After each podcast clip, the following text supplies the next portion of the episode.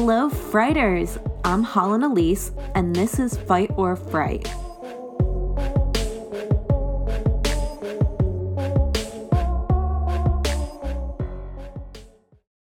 Hello, lovely Frighters! So, if you follow me on social media, you will have received a sneak peek into this week's episode. But on top of that, you will have seen that I am shouting out the people who give me five star ratings and reviews at the end of each episode. All you need to do is put how you want me to refer to you. And if you want your location, you don't have to, but just on the end, at the end of the episode, on the five star review, put in the name slot how you want me to refer to you, and I will give you a shout out. So, if you have not yet left a rating or review, you should on Apple Podcasts because it helps me and you'll get a shout out. So it's a win win, right? And if not, if you don't do that, which you definitely should, you should follow me on social media so you can get updates like the fact that I'm going to start shouting out the people that give me five star ratings and reviews, and also the little sneak peek that you would have received if you followed me on social media. So I'm just grateful to anyone who listens to this. So I just want to give you guys props. That's why I decided to do the shout outs because I really appreciate everyone that listens to this podcast. And I think y'all deserve your props. So wait to the end of this episode to hear the shout outs that I've already received, or to hear the shout outs for ratings and reviews I've already received. And one last thing before I get into the episode if you follow me on social media, you also will have gotten a sneak peek at this app called Crime Door that I've become obsessed with. Guys, it's terrifying, intriguing, eerie, and my stupid ass self needs to stop looking at it before I go to sleep because it may or may not be giving me nightmares. It's definitely not for the faint of heart, but it's really interesting how through AR and your camera on your phone, it gives you access to move around different crime scenes by putting all the crime scene photos together and make it so that you can kind of walk through it.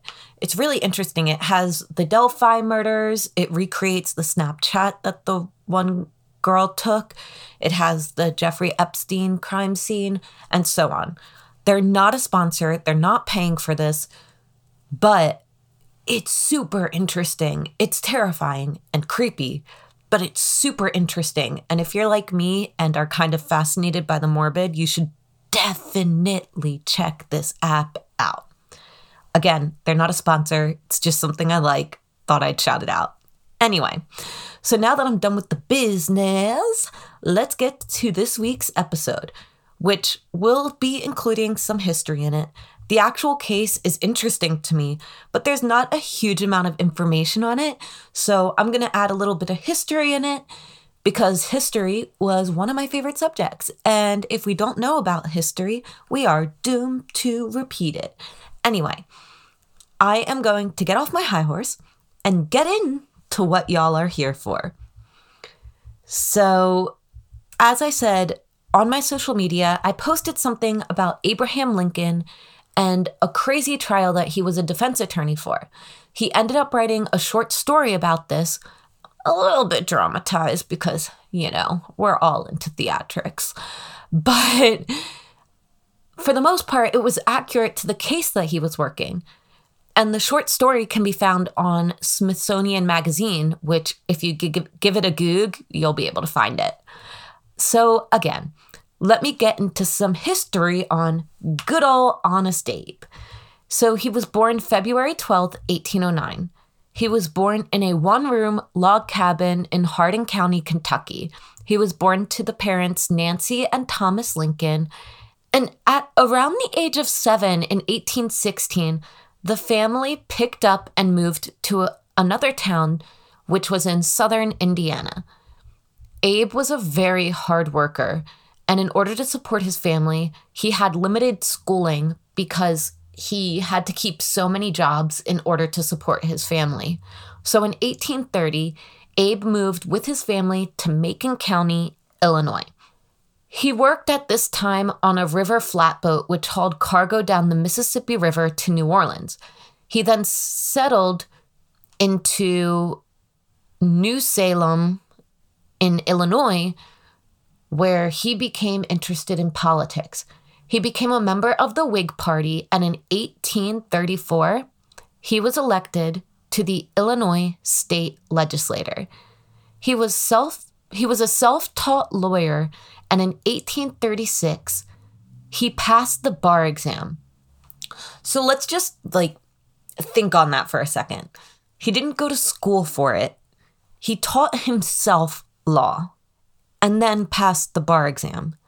The bar exam is not the easiest thing to pass anyway. And he taught himself. Dude was smart.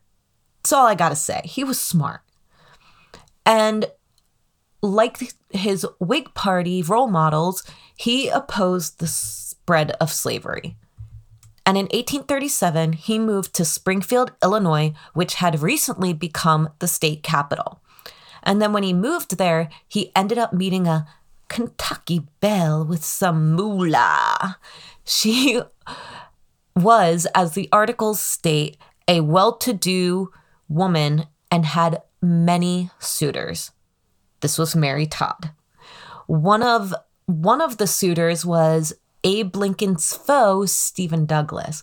But in the end, she chose good old honest Abe, and they married in 1842 and ended up having four children. In 1846, he was elected into the House of Representatives, but he was pretty dang unpopular due to his stance against the Mexican American War and decided that he wouldn't run for re election and returned to Springfield, Illinois with his family.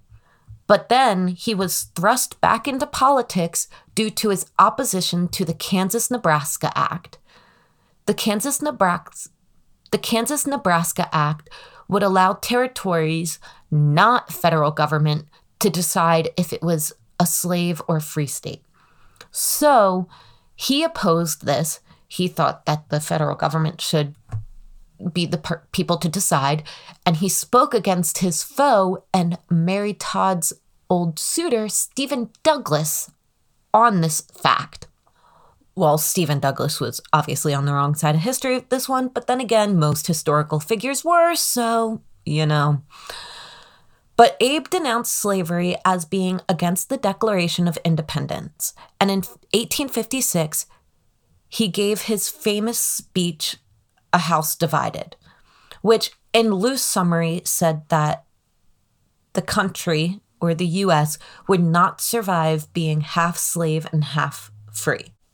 This speech gave him national notoriety, and in 1860, he became the presidential nominee. He became president because obviously he won that election. I think most people know that Abe Lincoln was a president. I can't remember many of them, but I remember him. Good old US school system. Anyway, sadly, he was murdered April 14th, 1865, by John Wilkes Booth when the Civil War was kind of coming to an end and it looked as though the Union won, which they did. But at that point, they didn't know the Union won. It was just they had a stronghold, and John Wilkes Booth was part of the Confederacy. This is obviously a very marginalized, narrow, shortened down, paraphrased version of this history because this is not the crime that we're going into at this time. So, anyway, April 14th, 1865, John Wilkes Booth killed Lincoln when he was seeing a show in the Ford Theater. There we go. Anyway, so now that that very brief history lesson is over, let's get into the actual case. And guys, there's no murder today, but there is craziness and a mic drop situation. So let's get to it. So there were three brothers living in Illinois. None of them were living in the same town, but they were all living in the same state. The oldest of them was William Trailor, the middle was Henry Trailor, and finally, the youngest, Archibald Trailor. They were all getting up there in age and either retired or starting to retire. I believe both Henry and William were retired, and Archibald was still working, but on his way to retirement. So, 30 year old Archibald was single and he was living with his business partner, Mr. Myers. So, this reminded me of the bridesmaid scene where she's like, lesbians, or in Pitch Perfect, where it's like, let's be honest. but I mean, I know it's two men, but still, when they said living with the quote unquote partner, my mind immediately went to they're just, you know, they're just roommates, they're just good friends. but that's just where my mind went. Anyway, they lived in Springfield, Illinois. Then there was Henry, who lived about 20 miles away from Archibald in, in Springfield. He lived with his wife and kids on a farm in Clary's Grove, which, like I said, is 20, 20 miles northwest of Springfield. Then the oldest, William, was a widower living in Warren County, which is about 100 miles northwest of Springfield, Illinois. So, now that we got most of the players, let's get to the incident. So it was 1841, and William had a nomadic wandering lodger named Archibald Fisher. For the rest of this, I'm just going to refer to him as Fisher because the one brother is Archibald. So Archibald Fisher, just going to be Fisher. So Fisher did odd jobs, kind of wandered around the state, staying different places, just like I said, doing some odd jobs, which you wouldn't think would make you super rich and loaded, but Fisher was single and he was also very frugal and very good with his money. So he had a lot of money saved up. This comes to play later. I just wanted to clear that. So William went to visit his brothers he was going to venture to Henry's, and then together they were going to make their way to Archibald's in Springfield. Fisher was living with William, as I said, and I couldn't find if William didn't want Fisher to stay at the house by himself or if William invited the lodger to come along on this trip. Either way, Fisher took the journey with William. So, as the story goes, William and Fisher set off to Henry's. They stayed the night at Henry's. I mean, back then, a 100 miles to Springfield, it's a long freaking way. So it would definitely take a while. So they stopped at Henry's, and then the next day with Henry, they made their way to Archibald's. When they got to Archibald's, they set out for lunch, all four of them Fisher and the three brothers. They set out for lunch. They were kind of strolling around Springfield. And then Fisher got separated from the brothers. They kind of kept walking around and doing their thing. Just, they figured he probably just made his way back to Archibald's house. But he seemingly just disappeared into thin air. But after the brothers strolled around, they went back to Archibald's house. And when Fisher had not shown up after dinner, they went out searching for him. They couldn't find Fisher and they gave up their search for the night. Obviously, it's dark, it would be hard to find him. They just stopped and figured that they would get back to it the next day. So they gave up the search for the night. But when they woke up the next morning, they went to search again and there was still no trace of him. Eventually, Henry and William had to get back home. Henry had a fa- family he had to get to and check on, and William just needed to make his way back to Warren County. So they embarked on their journey back home, and William made it to Henry's, stayed with him, and then made his way, made the rest of the way home to Warren County, probably secretly hoping that Fisher had just made his way back home somehow. From all accounts, Henry made his way back to Springfield after checking on his family and checking on the farm and all of that to help Archibald keep up the search for Fisher. But there was no dice, no cigar. They didn't find him. law enforcement and basically the public didn't really give a shit about this case until rumors started going around. Rumors started that William was the beneficiary of Fisher's life insurance policy. Like I said, Fisher really didn't have family, didn't have anyone. He was a single man, living by himself, doing odd jobs, or living with other people, renting out rooms in their places, doing odd jobs. So, this led to people believing that the brothers killed Fisher for the money during their trip to Springfield. This these rumors made their way to the police and law enforcement and they ended up arresting Henry and Archibald. These two were closest to Springfield, so it was the easiest for them to get them. They didn't want to make the 100 mile trek to Warren County for William until they got a better idea of the situation and what was going on. Archibald obviously denied these rumors and claims, but Henry, after three days of interrogation, relented and confessed to the crime. With this word, they then went to Warren County so that they could arrest William. So everything happened really quick. I mean, we do have the right to a speedy trial and so on, but this was really fucking speedy for sure. Like, it was crazy how quickly this went. Anyway, at this point, you may be like, all right, good old Abe. You said he's the defense attorney. Where's he coming in? What's going on? Where's Abraham Lincoln? Well, here you go. As I said before, he was the defense attorney for William and Archibald Trailor. Like I said, Henry had confessed, so he was working with the prosecution. And it looked like his brothers were going to be convicted and hung for this crime. There was no doubt in the public's mind that the rumors were true and that the brothers killed Fisher so that William could get the life insurance policy, the money from the life insurance policy. Anyway, and Henry really didn't help because he was with the prosecution and he I mean, he probably confessed under coercion since it was three days of interrogation. There also could have been a deal or something. I mean, he had he was the only one of the brothers that had a wife and kids to look after. So there might have been some some deal or some coercion going on in this interrogation. But either way, Henry really didn't help the situation for the other two brothers because he was working with the prosecution and that wasn't a good look.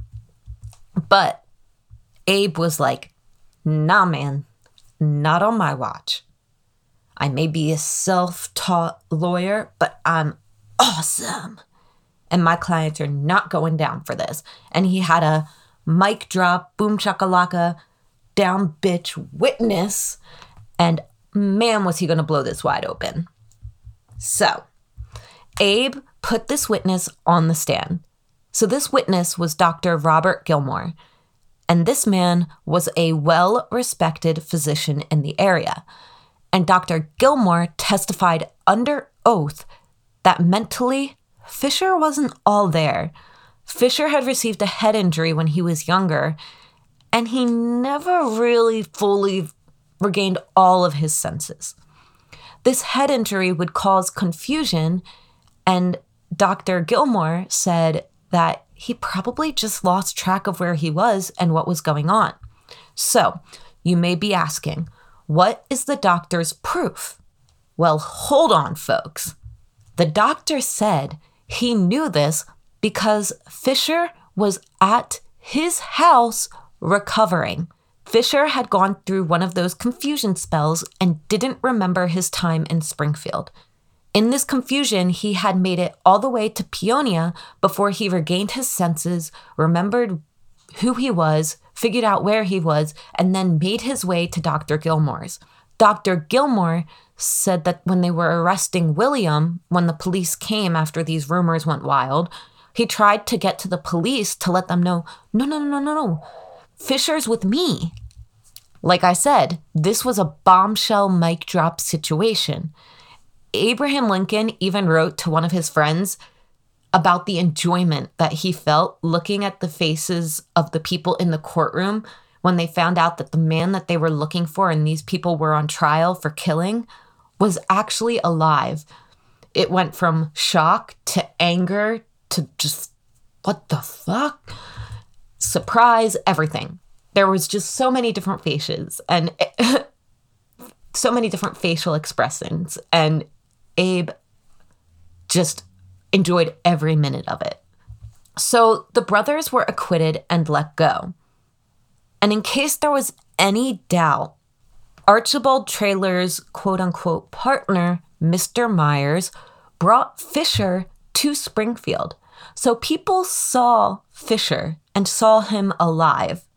So there was no doubt that Fisher did not die and that the brothers had nothing to do with it. And that was the case. That was the strange case that Abraham Lincoln won and ended up writing a short story about. I know there wasn't murder, figured could probably use a break from it after some of the cases I've been doing recently. And history is my jam, and I found this super interesting. So there you go. So now for the fright is over.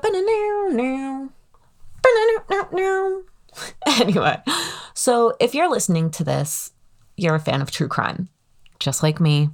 So you'll probably already have heard about the JonBenét Ramsey case. I mean, in all honesty, who hasn't if they're a fan of true crime? Well, recently, her older half brother, John Andrew Ramsey, took over kind of as family spokesperson, essentially, kind of so that his father could enjoy life, his kids, his grandkids, and just whatever he has left. So, what he has to say, I found an article um, that's just like a snippet of a 2020 episode. And he was saying that his family has been under suspicion and just everything for so long. This case has gone way beyond them and has gained a cult like following. As I said, most people have heard of this case, but that his family didn't do it. They were victims. They lost JonBenét. He even said that he was at the airport in Atlanta because he had spent Christmas with his mom. He was going to Michigan, which was where the the Ramseys were going to be spending the day after Christmas. So he was at on the plane when he received a page and the flight attendant came to him and said that he needed to get in touch with his family. That's when he found out about JonBenét's disappearance and he freaked out, rerouted, and went to Denver instead of Michigan. When he got there, JonBenét's body had been found and it was just mayhem.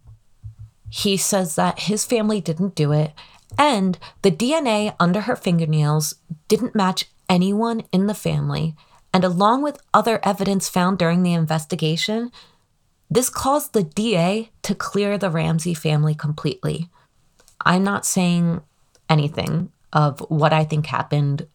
I that's way over my head. But John Andrew Ramsey says that this case is solvable. And I'm sure the whole family would want it to be solved so that if they didn't do it, they can be cleared in the public opinion too. Because there's still some people in the public that have their opinions that it was a family thing or something with the family happened. I'm not saying what I think. I'm just saying there are people out there that believe that. I personally don't know. I have my theories. I'm not going to get into them. It's not this episode. But depending on how the DNA was stored, and with all of the advances in DNA and companies like Ancestry, 23andMe, I think that this case could be solved if they stored the DNA properly. If they are able to connect the DNA under her fingernails and find out who that is, I think it will get them one step closer to discovering what happened. And on top of it being solvable with DNA, I don't think it hurts that there's so much coverage. There's the new Discovery Plus documentary on this. There's podcasts. There's interviews like this one on 2020.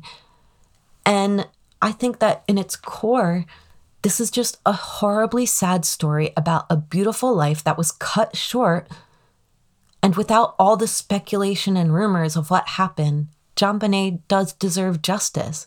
So I think that this case is solvable too.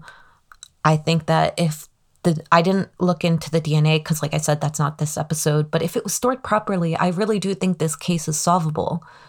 There's so many cold cases that have recently been solved due to DNA, things like Ancestry and Me. So I think it's solvable. And that's it for the Fright is over. Yeah. So now to the shout outs.